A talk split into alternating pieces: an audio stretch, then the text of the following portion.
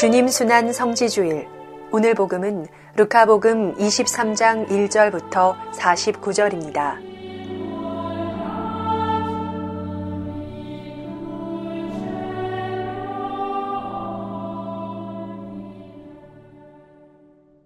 루카가 전한 우리 주 예수 그리스도의 순환기입니다. 그때 온 무리가 일어나 예수님을 빌라도 앞으로 끌고 갔다. 그리고 예수님을 고소하기 시작하였다. 우리는 이자가 우리 민족을 선동한다는 사실을 알아냈습니다. 황제에게 세금을 내지 못하게 막고 자신을 메시아, 곧 임금이라고 말합니다. 빌라도가 예수님께 물었다. 당신이 유다인들의 임금이요? 예수님께서 대답하셨다. 내가 그렇게 말하고 있다. 빌라도가 수석 사제들과 군중에게 말하였다. 나는 이 사람에게서 아무 죄목도 찾지 못하겠소. 수석 사제들과 군중은 완강히 주장하였다. 이자는 갈릴레아에서 시작하여 이곳에 이르기까지 온 유다 곳곳에서 백성을 가르치며 선동하고 있습니다. 이 말을 들은 빌라도는 이 사람이 갈릴레아 사람이냐고 묻더니 예수님께서 헤로데의 관할에 속한 것을 알고 그분을 헤로데에게 보냈다. 그 무렵 헤로데도 예루살렘에 있었다. 헤로데는 예수님을 보고 매우 기뻐하였다. 예수님의 소문을 듣고 오래전부터 그분을 보고 싶어 하였을 뿐만 아니라 그분께서 일으키시는 어떤 표징이라도 보기를 기대하고 있었던 것이다. 그래서 헤로데가 이것저것 물었지만 예수님께서는 아무 대답도 하지 않으셨다.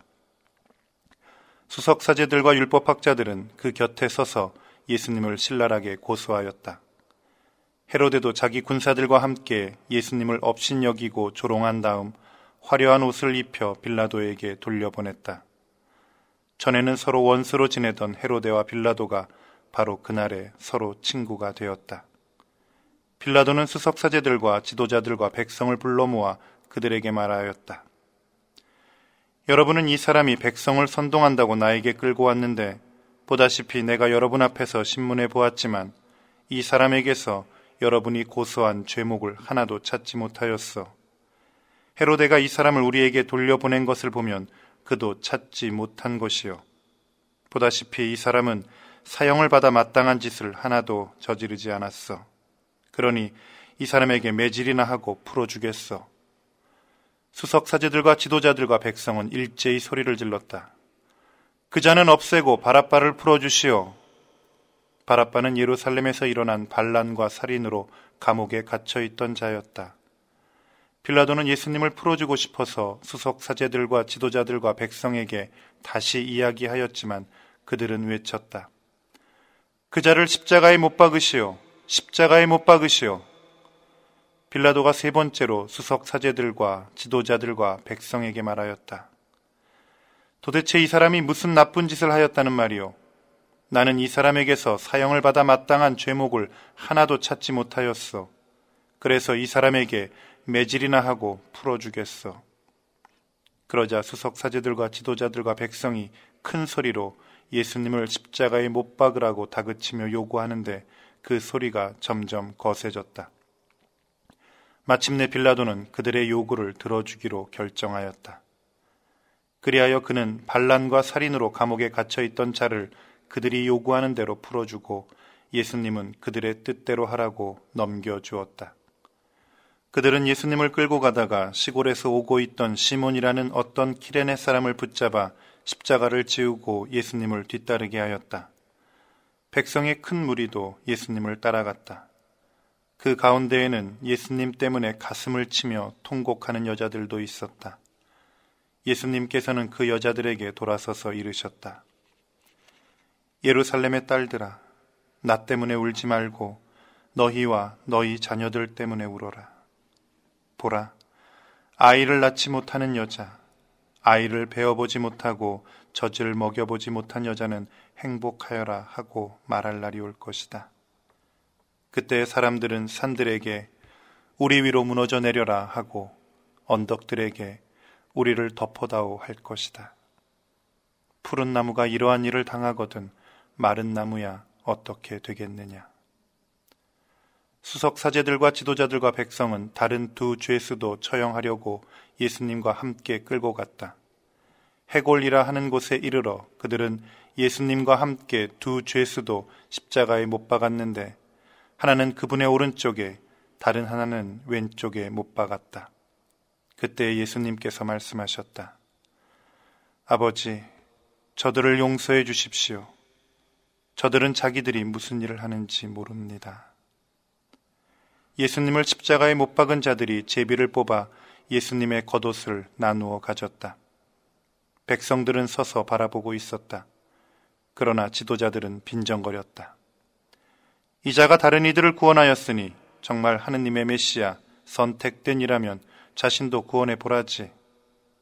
군사들도 예수님을 조롱하였다. 그들은 예수님께 다가가 신 포도주를 들이대며 말하였다. 네가 유다인들의 임금이라면 너 자신이나 구원해 보아라. 예수님의 머리 위에는 이자는 유다인들의 임금이다 라는 죄명패가 붙어 있었다. 예수님과 함께 매달린 죄수 하나도 그분을 모독하였다. 당신은 메시아가 아니시오. 당신 자신과 우리를 구원해 보시오. 다른 죄수가 그를 꾸짖으며 말하였다. 같이 처형을 받는 주제에 너는 하느님이 두렵지도 않으냐? 우리야 당연히 우리가 저지른 짓에 합당한 벌을 받지만 이분은 아무런 잘못도 하지 않으셨다. 그러고 나서 그 죄수가 예수님께 간청하였다.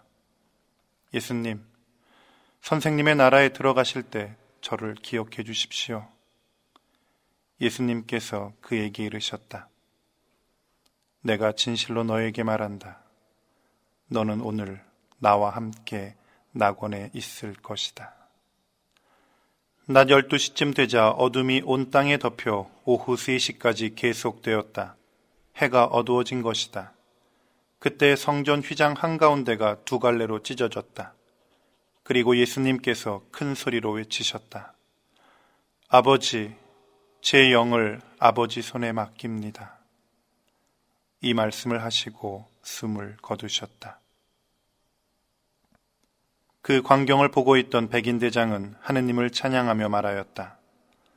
정령 이 사람은 의로운 분이셨다. 구경하러 몰려들었던 군중도 모두 그 광경을 보고 가슴을 치며 돌아갔다. 예수님의 모든 친지와 갈릴레아에서부터 그분을 함께 따라온 여자들은 멀찍이 서서 그 모든 일을 지켜보았다. 주님의 말씀입니다.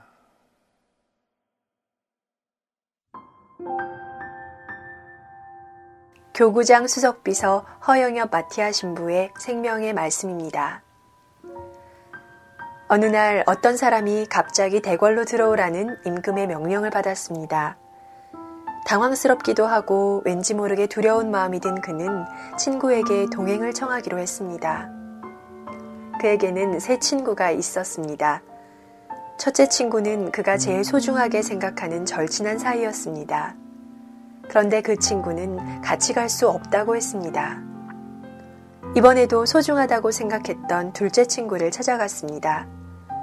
그런데 그 친구 역시 이런저런 핑계를 대며 거절했습니다. 그래서 어쩔 수 없이 큰 관심 없이 지내던 셋째 친구에게 부탁을 했더니 흔쾌히 같이 가자고 했습니다. 탈무드에 나오는 새 친구 이야기입니다. 임금의 부름은 죽음을, 첫째 친구는 재물을 비유한 것입니다. 아무리 가까이 두고 싶어도 죽을 때 재물을 가져갈 수 없습니다. 둘째 친구는 친척인데 장례식장까지는 따라갈 수 있습니다. 셋째 친구는 사랑의 선행입니다. 평상시에는 크게 눈에 띄지 않지만 죽음의 순간에도 이후에도 선행은 영원히 함께합니다. 인생에서 가장 확실한 것이 죽음이라면 가장 불확실한 것이 죽음의 때이다 라는 라틴어 속담이 있습니다. 늘 남의 일처럼만 여겨지는 사고와 중병이 언제든 나의 일이 될 수 있습니다. 또한 그 누구도 영원히 사는 사람은 없습니다. 그러므로 죽음도 인생의 한 과정이며 결실이 됩니다. 죽음을 잘 준비하는 것이야말로 오히려 현재의 삶을 더 의미 있게 살게 합니다. 오늘 복음에서 묵상하는 예수님의 죽음은 우리에게 과연 어떤 의미를 갖습니까? 죽음은 인간의 가장 큰 고통입니다. 그런데 예수님께서 바로 이 죽음의 문제를 해결하셨습니다. 이 죽음의 의미와 중요성을 알려주셨습니다. 오늘 십자가에 매달린 예수님은 고통의 삶을 살고 있는 우리 모든 인간의 외침을 대변해 줍니다. 예수님께서도 죽음의 한가운데 서 계십니다.